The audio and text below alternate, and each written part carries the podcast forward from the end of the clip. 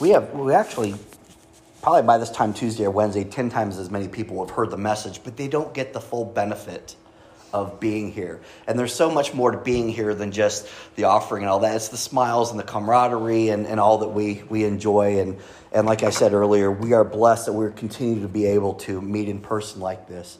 So, and then we might, you might, every now and then I do my, my little giveaway things. It might be a good day for that. I don't know. Right? Okay, good. The jokes was, but the giveaway was good. Got it. Guys, listen to your wives. They'll keep you out of trouble. the message this morning what if you won? Now, last week, something uh, pretty amazing happened. Someone beat the 302.5 million to 1 odds and matched all six numbers of the Mega Millions lottery. You guys hear that story? This person won over $1 billion. And they had a horrible decision to make. After taxes, do they take $716.3 million paid over 30 years? So that's like a $24 million pay raise, right? $24 million a year pay raise. That's a pretty good amount. Or they can just get a lump sum of $546.8 million. Just kind of ponder this. Ponder the, that amount of money and don't cover it, covet it. Just, just think about it, right? We're not supposed to covet, but think about what you would do if you won. $1 billion. Billion. What would, it, what would it be? Don't be ashamed. And no one shout out, I give it to the church because I don't want to. but what? What would. Becky, come on, you're grinning. And I was supposed to pick on you last week and you weren't here. So what, what would you do? What was one of the first things you do with that kind of money? Oh my. It's hard to imagine, isn't it? Yeah, just be thankful. Yeah. But there's something, right? What's that? A big migraine. A big migraine? I'd be willing to take that one though. Ready? Anybody else? Really? What would you do? Well, just a coworker at my previous company Yeah. was one of the first, what, there was at one time a one point five billion with three winners. We found out later quietly that he, he was one of the winners. Okay. And I was rather touched. I mean, they did move to Hawaii. Hawaii life. But he opened up a foundation and put a large part of it in to help people in different Yeah. third world countries and Yeah. and things. It was just really touching to see somebody. To see someone do something good with it. Yeah. good. And don't fault him for moving to Hawaii. There's no shame in that. Yeah. What else? I see another hand. Uh, I thought about years ago, what I'd end up doing if I had a whole bunch of money. I mean, I'd do my best to make it work for me. I'd invest in small Yeah. companies and invest in larger companies. I'd Mhm. do what I could to make my money work for me. Yeah. I'm not convinced that I would stop working. Either would you, right? We got to keep busy. So. Yeah, we talked about that. I, I do love working. I, I Yeah. love my job. I mean, maybe I would do it. A little less. Quite sixty hours a week. I think I would still, Yeah. I think I would, I don't know. That's good. Uh, So I kind of looked up what some people did, just some of the, the things. So a gentleman named John, he built a water park. Okay, not my dream, but okay. There's an 81 year old woman by the name of Louise. She bought a rainbow sherbet right before she uh, bought her ticket. So she created a trust, a foundation, and named it the Rainbow Sherbet Trust. I thought that was pretty clever. So a man by the name of Bob spent his money legalizing, trying to legalize marijuana. Um, hey, everybody has their thing, right? Uh, another lady made political donations. Um, another gentleman traveled the world. And this is, I hope this isn't anybody else's idea. Gentleman by the name of Jonathan Vargas created a TV show with female wrestlers, which he called Wrestlicious Takedown. I've never heard of it. I guess it didn't last. Um, I, I'm thank you guys for not saying that, that was my idea. Someone else took it. Um, Another, uh, I won't even say that one. There's some crazy stuff. A couple people went to Atlantic City and then lost all their money. Um, here's someone who treated herself to a perpetual shopping spree and literally spent all of her money. But maybe you're more like Denise and Paul Hardware, who, after taking a, a celebratory cruise, they paid off their mortgage, bought their dream home, and then invested in three more properties, and they spent their winnings to, to fund their son's education. Okay?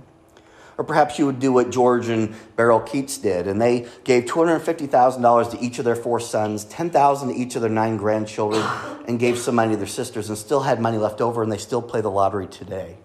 Okay? Or 18 year old Charlie Lagarde, who opted just to take the $1,000 a week to fund some of her um, hobbies and pay for her education. I mean, there's, there's all kinds of things you can do. And, and the thought of a billion dollars is almost overwhelming. It, perhaps it seems like so abundant, it's infinite, limitless, like I'd never spend all that money, right? But all these people found out, and a lot of them are penniless and some are even bankrupt, that you can lose perspective um, about that and you can stop being a good steward of, of God's blessing because you just, it just goes on. You know, you just think it's limitless because you just can't fathom a billion dollars and, and maybe you wasted it or, or certainly unappreciate it. But what if you won? What if you won? And this isn't a message about financial responsibility and, and about being a good stewards of God's blessing. It's not even a reminder of the importance of tithes and offerings. But the lavish amount, the seemingly endless abundance that we're talking about this morning is God's love for you. And you know what? You've already won. You've already won that prize. And there's some things to consider as you relish this prize. Number one, it's too much to understand. It is. The Apostle Paul writes the early church in Ephesus. He says, May you have the power to understand, as all God's people should, how wide, how long, how high, and how deep his love is. May you experience the love of Christ, though it is too great to understand fully. Then you'll be made complete with all the fullness of life and power that comes from God. It's too much to understand, it's too great. And this prize, it's perfect. Listen to this, and, and, and you'll recognize this, the scripture. It says, Love is patient, love is kind. It does not envy, it does not boast, it is not proud, it does not dishonor others, it is not self seeking, it is not easily angered, it keeps no record of wrongs. Love does not delight in evil, but rejoices with the truth. It always protects, always trusts, always hopes, always perseveres. Now that's 1 Corinthians 13, 4 through 7, and it's often read at weddings. But did you know that Paul is describing God's perfect love for you, exemplified by Jesus Christ? And it's this model of love that we are to have towards everyone, not just our spouses, but certainly our spouses. And it is appropriate to share this reminder as we make our covenant vows of marriage of all these things that real love is. But don't forget, this is not the goal that we set. This is the actual factual description of God's love for you. The other thing, this prize is limitless. Again, beyond understanding. It's the apostle Paul reminds us in Ephesians 3:20 that God is able to do immeasurably more than all we can ask or imagine, according to his power that is at work within us. I would also add that not only is God able to do this, he is willing to do all this and he delights in doing it for you, like any good father does. He's like celebrates. He feels good about giving this to you. And the prize of God's love, it's unconditional. There's no fine print. We know what we need to do, we have to accept it. But he says, it's yours. I, I created you with this in mind. And the psalmist writes in Psalms 36, 5 through 7, it says, Your unfailing love, O Lord, is as vast as the heavens. Again, just this immeasurable amount. Your faithfulness reaches beyond the clouds. Your righteousness is like the mighty mountains. Your justice like the ocean depths. You care for people and animals alike, O Lord. How precious is your unfailing love, O God. All humanity finds shelter in the shadow of your wings. Now, that is words of comfort. And like other things that can be taken away or seemingly just fade away, this prize, God's love for you, this grand prize you've won, is permanent. Romans 8 37 through 39 says it this way it says, In all these things, we are more than conquerors through him who loved us. This is what Patrick read this morning. He says, For I am convinced that neither death nor life, okay, angels nor demons, present nor the future, nor any powers, neither height nor depth, or anything else in all creation we will be able to separate us from the love of God that is in Christ Jesus our Lord. Now, did he leave any room for a loophole? No. Life, death, height, depths, angels, demons. It's all covered. Nothing can separate us from God's love. Now we can turn our back, we can get on another path, we can ignore it. But that doesn't change God's love for us. It changes our love for Him and how we respond to Him. But there's some bonuses you may not have even considered. Such love has no fear. Oh, wouldn't it be great to have a fearless life? It says, because perfect love expels all fear. If you are afraid, it is for fear of punishment. And this shows that you're not fully experiencing His perfect love, which we already described. And this perfect love that drives out fear, it protects you. Again, it's the psalmist who writes, All who take refuge in you rejoice. Let them sing joyfully praises forever. Spread your protection over them, that all who love your name may be filled with joy. For you bless the godly, O Lord. You surround them with your shield of love. And to continue this lottery analogy, to win the prize, there, there are specific criteria, right? You can't just say, I want to win. You have to match those numbers exactly. But what's great is God's love for you, this his intended blessings and his plan for your life, they're divinely created for you personally. God's got your numbers. He designed them, he gave them to you, he said, This is your gift, this is your talent, these are the blessings, this is the plan I have for your life. You are an exact match for this grand prize. See what great love the Father has, has lavished on us, that we should be called children of God. And that is what we are. The reason the world does not know us is that they did not know him. Ephesians 1 5, Paul ex- expands on this. He says, He predestined, God predestined us for adoption to sonship through Jesus Christ in accordance with his pleasure and will. Now, just to dive into that a little deeper, the Greek word that's used in the original text for adoption into sonship, it's a legal term. Okay? It's a legal term that makes you a full and legal heir. Okay? So you are a full and legal heir to the blessings of God. Uncontested, uncontestable, without question, irrevocable. You are a child of God. Period. And when we hear the stories of, of people who won and they truly need it, you know, you every now and then you hear and maybe someone who's older who's had a really rough life, and you just kind of celebrate them like, great. Not that you shouldn't say everybody, you know, who has some luck, um, you know, doesn't deserve it, but sometimes you're like, oh, that's great. But you know, that's your story as well. You're familiar with the verse. God showed his great love for us by sending Christ to die for us while we were still sinners. We needed this win. You need this win. And this is echoed in Ephesians 2 4 through 5. It says, But God is so rich in mercy, and He loves us so much. I'll say this He loves you so much that even though you were dead because of your sins, He gave you life when He raised Christ from the dead. And it is by this grace that you've been saved. You do not deserve God loves. No one does. Okay? The odds are against it. But but the amazing news is, is that he does love you. In fact, he does love you. You've won. Now people claim if they were to win such a lavish prize, it, wouldn't change me a bit, right? If I'm willing to test that, if you guys want to, I'd be I would do that for you. Um, you can't blame me for trying. But winning by way of God's own affection absolutely changes you, and it's for the better, right? The Apostle Paul explains this way He says, Since we believe that Christ died for all, since we've accepted that, we also believe that we have all died to our old life. He died for everyone, so that those who receive his new life will no longer live for themselves. Instead, they will live for Christ, who died and was raised for them. And in Galatians 2.20, he proclaims, he says, I have been crucified with Christ. And I no longer live, but Christ lives in me. Now you have to think about that.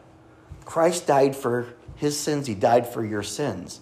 Those sins died with that. The old you, the sinful you, you know, even if you're still doing some of your sinful things, all that's been paid in full. All right? He says, The life I have, I now live in the body, I live by faith in the Son of God. You have a new purpose. When, as soon as you accept him, that sacrifice that was made over 2,000 years ago was done for you and you're redeeming that prize. But here's some more good news God loves you just as you are, but He also loves you enough to not let you stay the way you are. He wants to see you grow and change for the better, just like anyone would want to do for their children. And so He sent Jesus to die for your sins in order to make this possible. So, what if you did win? Would you take the lump sum or the pad over time? Again, God's love is both. Instantaneously delivered at the time of your salvation, and then it continues forever. Remember the verses of the Romans road, which starts with Romans 6.23. It says, For the wages of sin are death. That is the price we pay for the life we live. It says, But the free gift of God is eternal life in Christ our Lord. And includes the promise of Romans 10.13. It says, Everyone who calls on the name of the Lord will be saved. Do you understand? You say, I'll take that lump sum. Lord, save me. I repent. I am so sorry for what I've done. I accept the gift of grace and mercy. Boom, lump sum. You won. and He's with you all along the way. Because you know what? Life, life's a little difficult sometimes, right? Sometimes it's just outright hard.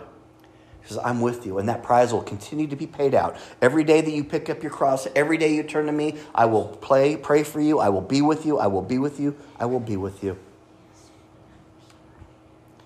So, this is what winning looks like. And I love this. This is Peter talking in Acts. He says, Repent and be baptized, every one of you, in the name of Jesus Christ for the forgiveness of your sins, right? And he says, And you will receive the gift of the Holy Spirit.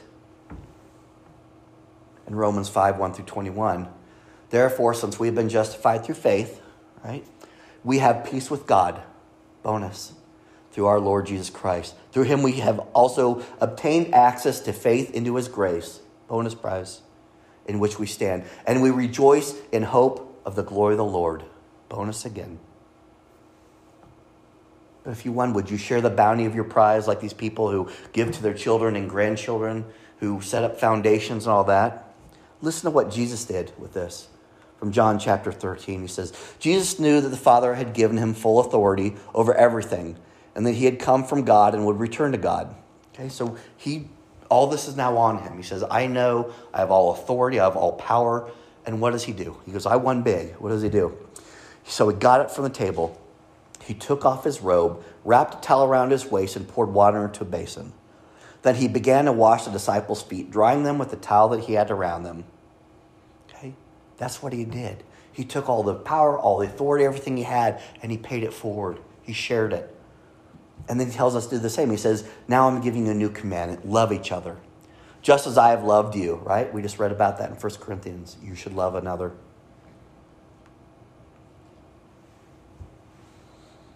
And we know from our previous stories or messages and studies that the Holy Spirit produces fruit in us. We know what those are love, joy, peace, patience, kindness, goodness, faithfulness, gentleness, and self control.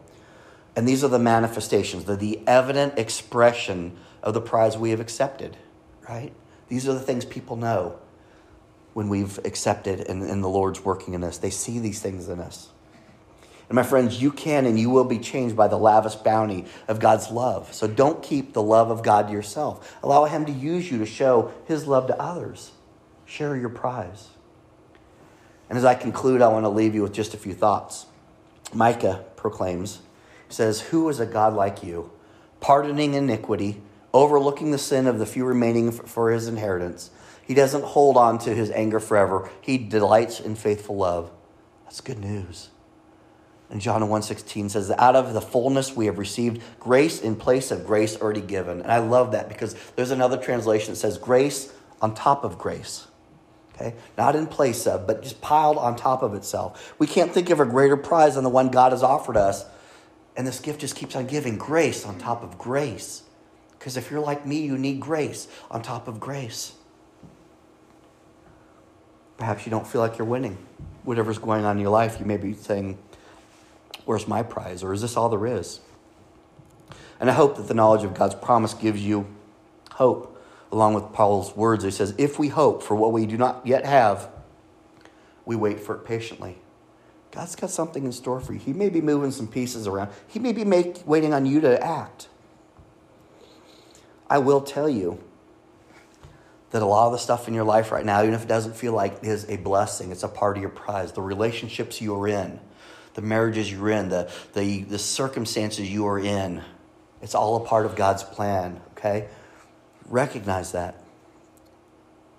I might paraphrase Paul's words when he said, If we hope for what you don't have, wait for it patiently. I might paraphrase that and tell you if you feel like you haven't received the fullness of your prize, then don't give up. Keep playing.